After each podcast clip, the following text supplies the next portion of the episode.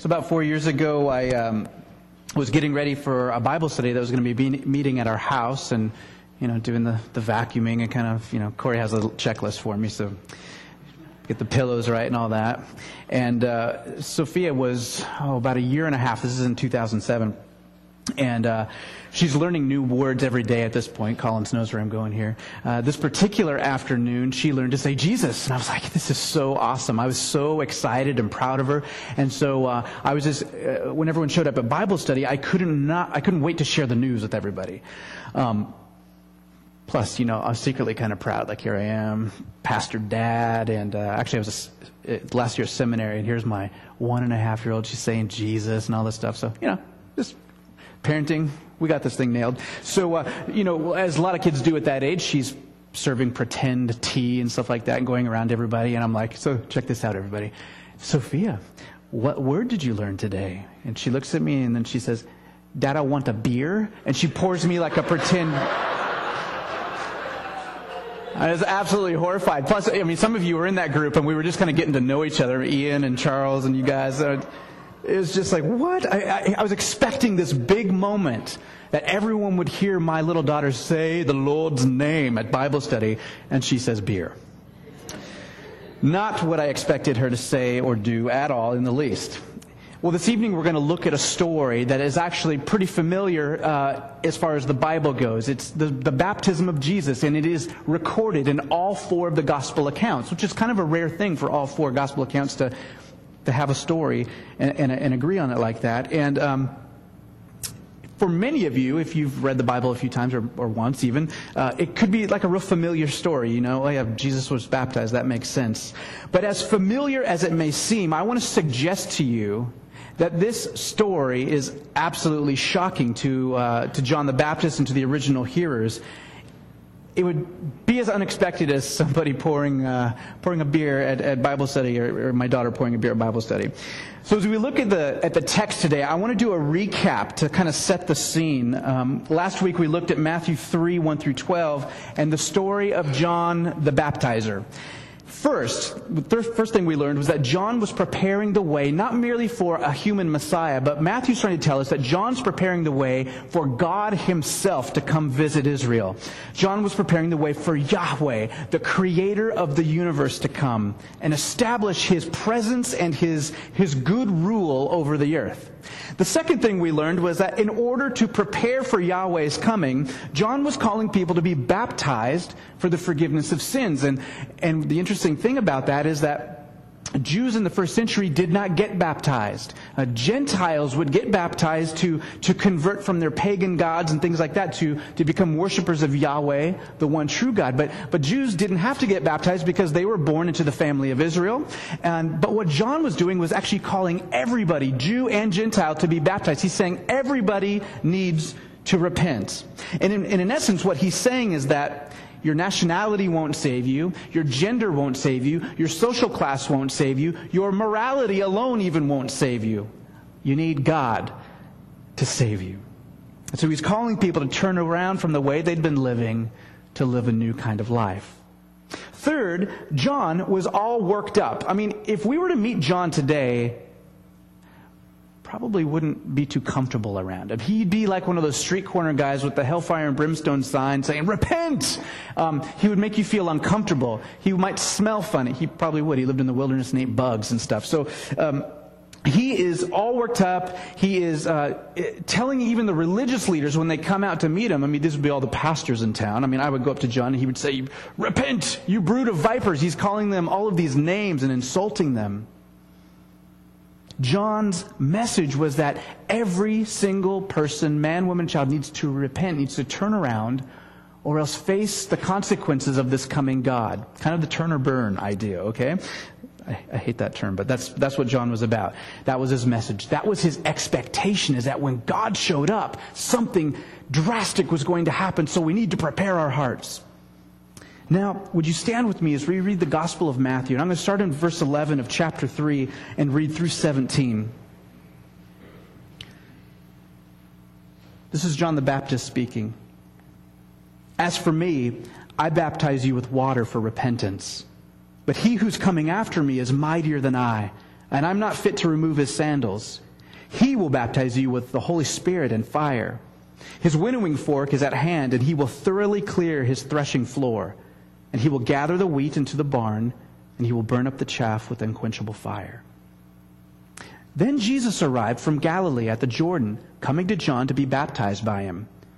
But John tried to prevent him, saying, I have need to be baptized by you, and you come to me? But Jesus, answering, said to him, Permit it at this time, for in this way it's fitting for us to fulfill righteousness. Then he permitted him. And after being baptized, Jesus came up and immediately from the water. And behold, the heavens were opened, and he saw the Spirit of God descending as a dove and lighting on him. And behold, a voice out of the heavens said, This is my beloved Son, in whom I am well pleased. Father, uh, thank you for your word. Thank you for this story. Ah, our prayer, Holy Spirit, is that you would come and open our hearts and our minds to what you want to do in this story, what you want to tell us, and how you want to change us. Help us to be receptive and courageous to obey. Amen. You may be seated.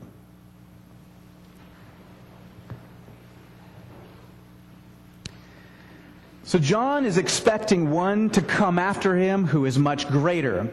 John baptizes with water for repentance, but one is going to come after him who's going to baptize with spirit and fire. The one coming after John would have the power to give the spirit of the living God. And by the way, only God can give the spirit of the living God. So what does that say about Jesus? All right? He's, he's, he's more than just a man. This Jesus would also have the power to judge those who would not repent, and that's the baptism of fire. Again, only God can judge, so it's saying a lot about who Jesus is. Well, that's the expectation that John the Baptist has. He's setting this whole scene up. God himself is going to come. This one after me is mightier than I, and he is going to judge. He's going to hand out the Spirit to those who repent, and he's going to give a baptism of fire to those who don't. And then Jesus comes on the scene. And I wonder what John the Baptist was thinking what did he think was going to happen when this mightier one came? Would Jesus glow with a special light and separate the kind of the repentant people from the non-repentant people? Was John thinking maybe the end of the world would happen when, when this mightier one would come? Would this mightier one cast out the Roman Empire from Israel? Would he establish the temple again and the sacrificial thing? Listen to this. Then Jesus arrived from Galilee at the Jordan, coming to John to be baptized by him. John was expecting one thing, and then he got offered make believe beer in front of his Bible study. Completely out of left field. In fact, in Luke's gospel, we learn that later on John the Baptist would get arrested. And he's, he's so confused. His, his expectations are so shattered because here, this Jesus, the coming one, came and everything, and, and, and yet he's probably thinking, but now I'm in prison. What's going on? I thought the world was going to change. I thought God was going to come and, and right everything that was wrong. I thought he was going to judge the wicked and baptize the righteous in, in the Holy Spirit. Why am I in prison? And so what John does is he sends some of his disciples to Jesus to check things out. He says, are you the one that we should be expecting? Or, you know, should we wait for somebody else because this isn't working out? So John, John's expectations are shattered. Now here's Jesus getting baptized. And it makes me think of how John must have felt. You know, what's going on? This is not at all what I expected.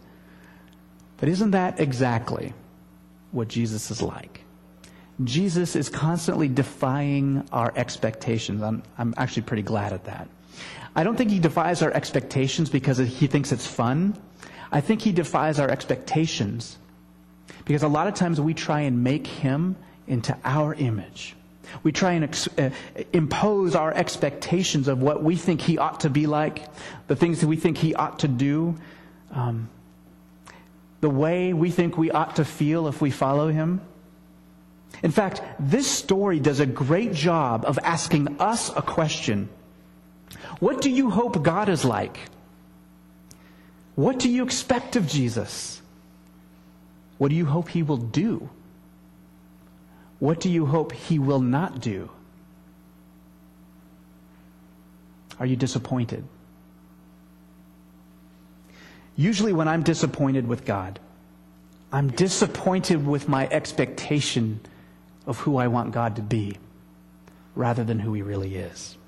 And the beautiful thing about this passage, I think, is it gives us a very clear glimpse of who God really is. So far, we've learned that just by the fact that Jesus comes to be baptized as a Jewish man, he's humble, extremely humble. He is identifying with all of humanity by choosing to be baptized. Remember, John has been counting on the fact that his ministry was supposed to go before this mighty one who would baptize other people in the Spirit and fire. So here, the mighty one, the baptizer of baptizers, comes and he humbles himself to become the baptizee.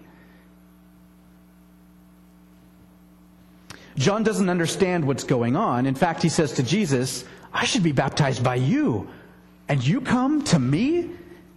Well, Jesus says, permit it at this time, for in this way it's fitting for us to fulfill all righteousness. And what does that mean, to fulfill all righteousness? This word righteousness in the Greek, dikaiosune, means to fulfill the law or to be just. I like Dallas Willard's definition. He, he's drawing on Plato here. He says that um, it's the inner quality that marks a good person. In the biblical sense, it's the inner life of obedience to God righteousness, dikaiosune, the inner life that's predisposed to obedience to God. We should pay attention to what Jesus is saying here, not only because Jesus is saying it, we should always pay attention when he does that, but we should pay attention particularly because this is the first recorded speech of, out of Jesus' mouth in all of Matthew's gospel. And one of the things I, you have to get used to if you hang around letter treats is that I like to teach Bible as I preach Bible. So I, I just want to take us on a little tangent that I think is important. There are four different authors that record the life of Jesus, right? All four tell the same exact story and they come to the same exact conclusions about Jesus. But they tell the story from four different angles, four different perspectives, right? Um, Brian Russell here today? He's not here yet. He's coming later. You, you, guys know Brian. He's a worship intern. He, uh, he's also the owner of Willowcraft Media, which is a wedding videography business. And it's been fun as we meet uh, on a weekly basis just to kind of hear what that business is like. And, and so what he'll do at a wedding is he'll have like maybe three or four cameras going all at the same time. They're all capturing the same event, but from different angles and different uh, cinematographers are taking the shots. And he'll have hours and hours and hours of footage to edit through. He'll edit all that footage, choosing which parts to tell the, the bride and groom, and maybe they'll get a 20 minute video or a 30 minute video. Given the same footage, though, the same hours of raw footage, if you took four wedding videographers, you're going to get four different products, four different versions of the wedding. But if these four wedding videographers are any good, you're going to tell at least the same things. You're going to be able to know who got married, that there was a wedding, and maybe when and where it was. Okay? So the gospel writers all tell us that Jesus lived, that he did mighty deeds and he spoke mighty words, that he gave himself over to death for our sins, and that he rose from the grave three days later. But how each of these gospel writers crafts that story is different and unique. Usually, you can tell a lot about how a gospel writer's, you can tell a lot about that gospel writer's focus by how they first introduced Jesus in their gospel. For example, Mark, when you read the gospel of Mark, it skips the whole birth. Like there's no angels or, eh, eh, you know, any announcement. Jesus apparently never got born. He's just already all grown up. And the first recorded words out of Jesus' mouth in Mark's gospel are, Repent, for the kingdom of heaven is at hand. Mark's gospel is all about what Jesus does, and it's, mark, it's marked by his constant use of this word euthus, which means immediately. So if you read Mark's gospel, it's always immediately this, immediately Jesus did that, immediately Jesus healed this person, immediately he said that.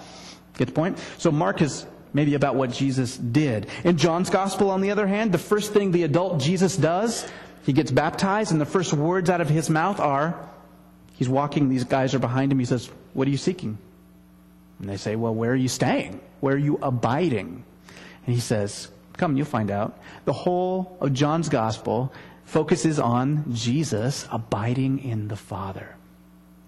Mark's gospel highlights the stuff Jesus did. John's gospel highlights who Jesus is, who he abides in. Well, the first adult action in Matthew's gospel is Jesus' baptism. That's the same in all four gospels.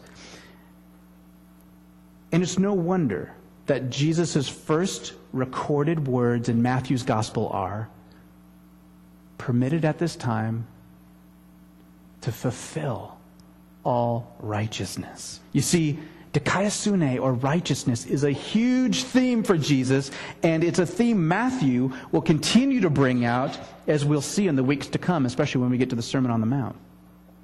In fact, Jesus' very last words in Matthew's gospel are commissioned to his disciples to go and do what?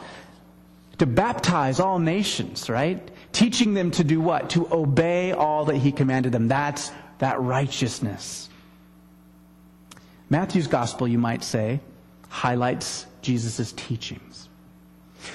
So, where does that leave us with our story? My tangent's over, by the way. So, where does that leave us with our story? Well, first, Jesus gets baptized by John. First of all, because he's passionate to obey the Father. Jesus doesn't need baptism. You see, in the New Testament is unified in, uh, in its account that Jesus was sinless. He doesn't need to re- really repent of his sin or anything like that. But Jesus wants to live rightly. He wants to embody dikaiosune. He wants to embody righteousness. So he's going to obey. He's going to get baptized because it's the right thing to do. Now, of course, there's much more going on in the story that meets our kind of 21st century eye. When Jesus is baptizing, baptized, for example, he comes out of the water, and three things happen. Heaven was opened, the Spirit took on the form of a dove and came down to rest on him, and the Father's voice was heard declaring his love and pleasure for Jesus. Now, we could speak for hours about this imagery, and if it's interesting to you, hit me up afterwards. I'd love to talk about it. But let's just focus on a little bit. Last week, I, I pointed out that John baptizing people out in the wilderness was kind of like uh, an Exodus motif. The people came through the waters when God rescued them from Egypt, and they're out in the wilderness. And the same thing, John's calling them out to the wilderness to meet with God, to, to come clean with Him, and they're coming through the waters of baptism. When God sends Moses in the Exodus story to Pharaoh to let his people go, do you know how God refers to Israel? He calls Israel his son. He calls Israel his son. God chose Israel to be his living representatives on the earth. He chose them to live in righteousness and to be a blessing to the world so that all the nations would come to know God, how good he is, how how worthy of worship he is, and that all nations would come to worship God through Israel. And time after time, they fail. And now comes on the scene a new son with whom God is well pleased. Jesus embodies all of Israel. He fulfills all that they were supposed to be, all that they were supposed to do. He fulfills all righteousness because no human being can do it on their own. I can't, you can't, no one can. So check this out. Common Christian teaching, right, is that Jesus died on the cross vicariously for you and me. He died so that we could have eternal life. But before he died vicariously for you and I, he was baptized vicariously, even though he did nothing wrong.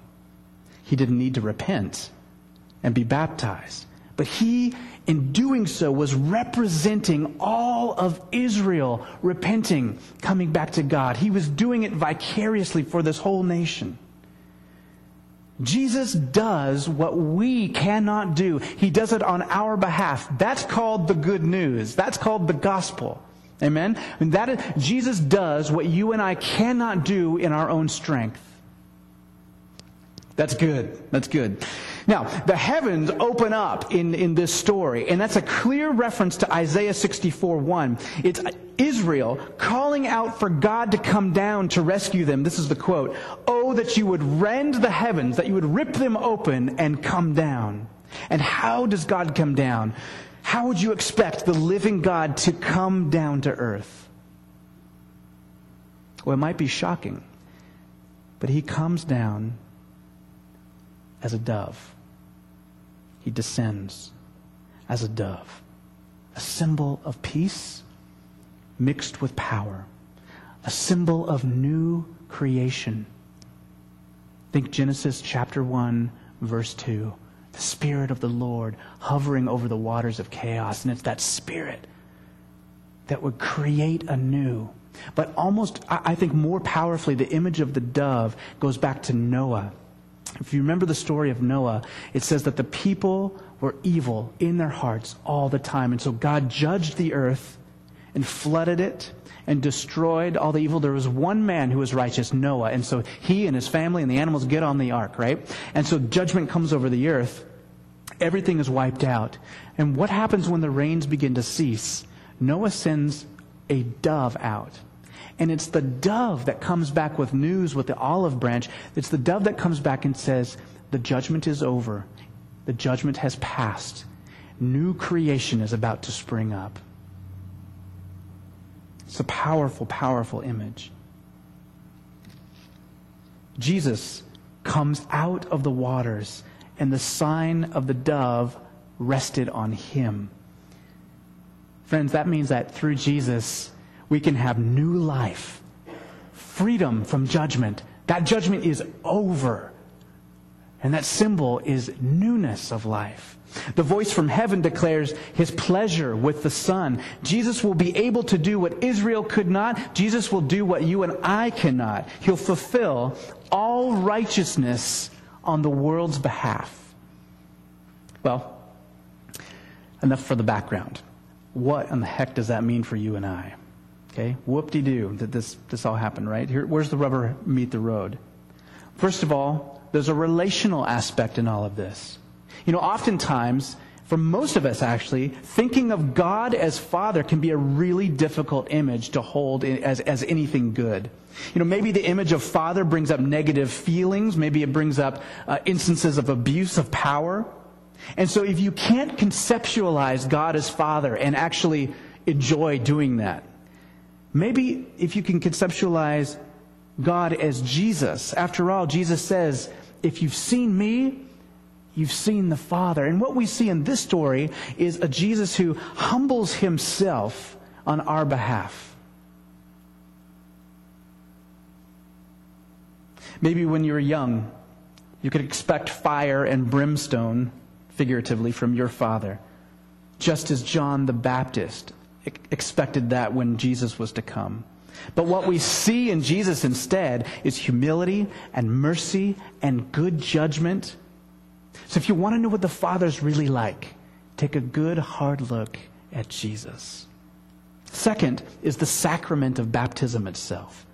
Now, Dale Bruner, commentator and scholar, actually, he's over uh, in Spokane, helped me to categorize these two aspects. So this is not original to me.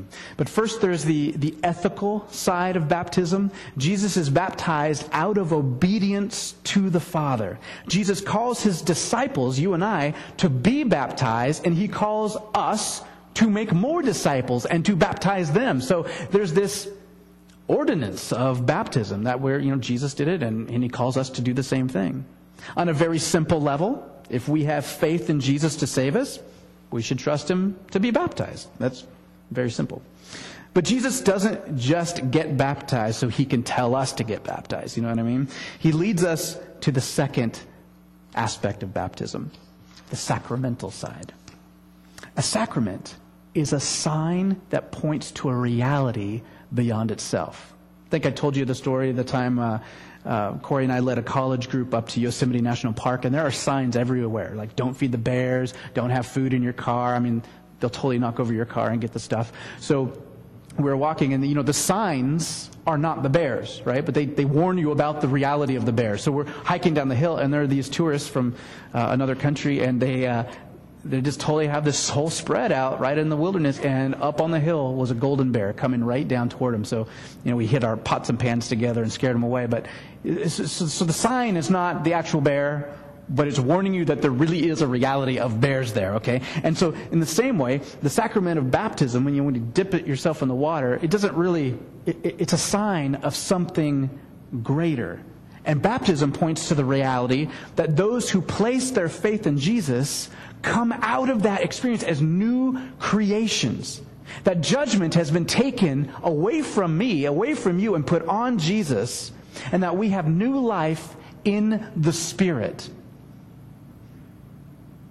With me there? The word sacrament means mystery. Being baptized is not magical, but it is a mystery in which God's grace is present in a way that it's not at other times. So in, in baptism, we symbolically die to our old way of life in the flesh by going under the water. We share in Jesus' death. And then we break the crest of the water, raised to walk in newness of life, life in the Spirit.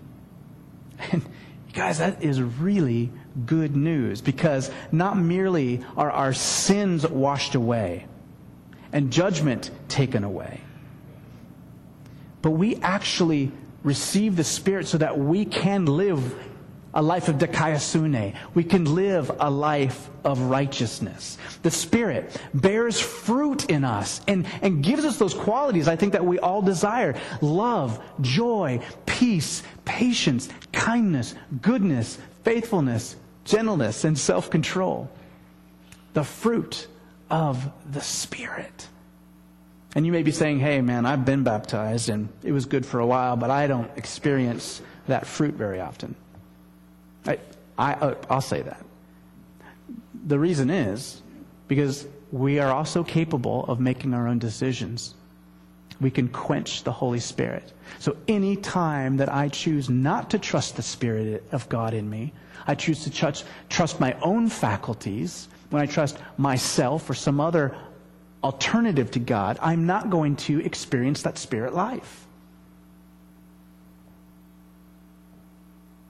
But, friend, that doesn't mean that the Spirit is gone in you if you have experienced baptism. That's why we preach the gospel every week.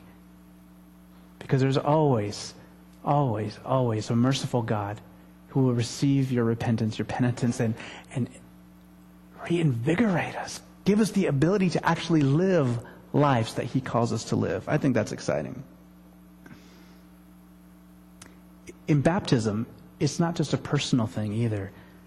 We're actually entering into a new family. The Apostle Paul calls this the body of Christ. The church is the body of Christ, each of us connected to one another. No one stands alone in baptism. Why? Because we all have a common Father. The Apostle John wrote of Jesus saying, He came to his own, but his own did not receive him. This is, this is the money line. But as many as received him, to them he gave the right, the authority, the power, all mixed up into one nice Greek word, to become children of God. Not to be called children of God, but to become children of God. That initiation right into that family of God, of belonging to the living God and to one another through the Spirit, that initiation is baptism. That's the gift of baptism. So I leave us with two action steps. One, if you've already been baptized, if you've already made that decision to follow Christ, to accept His grace, remember that you are a new creation. I, I, I, want to challenge you. Maybe your prayer is God, I have not been trusting in your spirit. You've given me new life, and I've been living the old one. Remember your baptism. Two, if you've not been baptized and you want to receive new life, talk to me. Talk to me after this. Talk to me after this. This, this is God's great gift. This is the good news. Receive his forgiveness, not only of all the, the bad, the bad stuff we do, but we receive new life in the Spirit to live a life worth living for. Would you pray with me?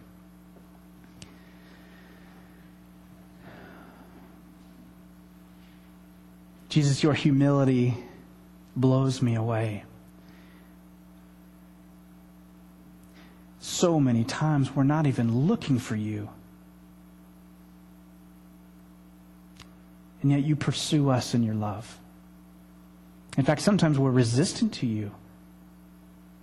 And yet there you are, humbling yourself, giving yourself. You have given yourself for us.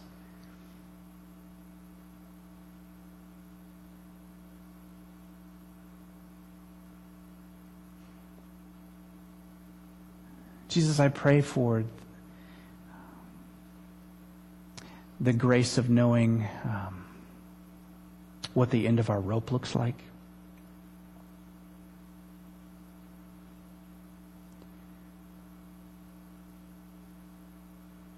That you would help help me, help us not to try and uh, live life in our own strength, but to surrender to you and to know what it is to truly live.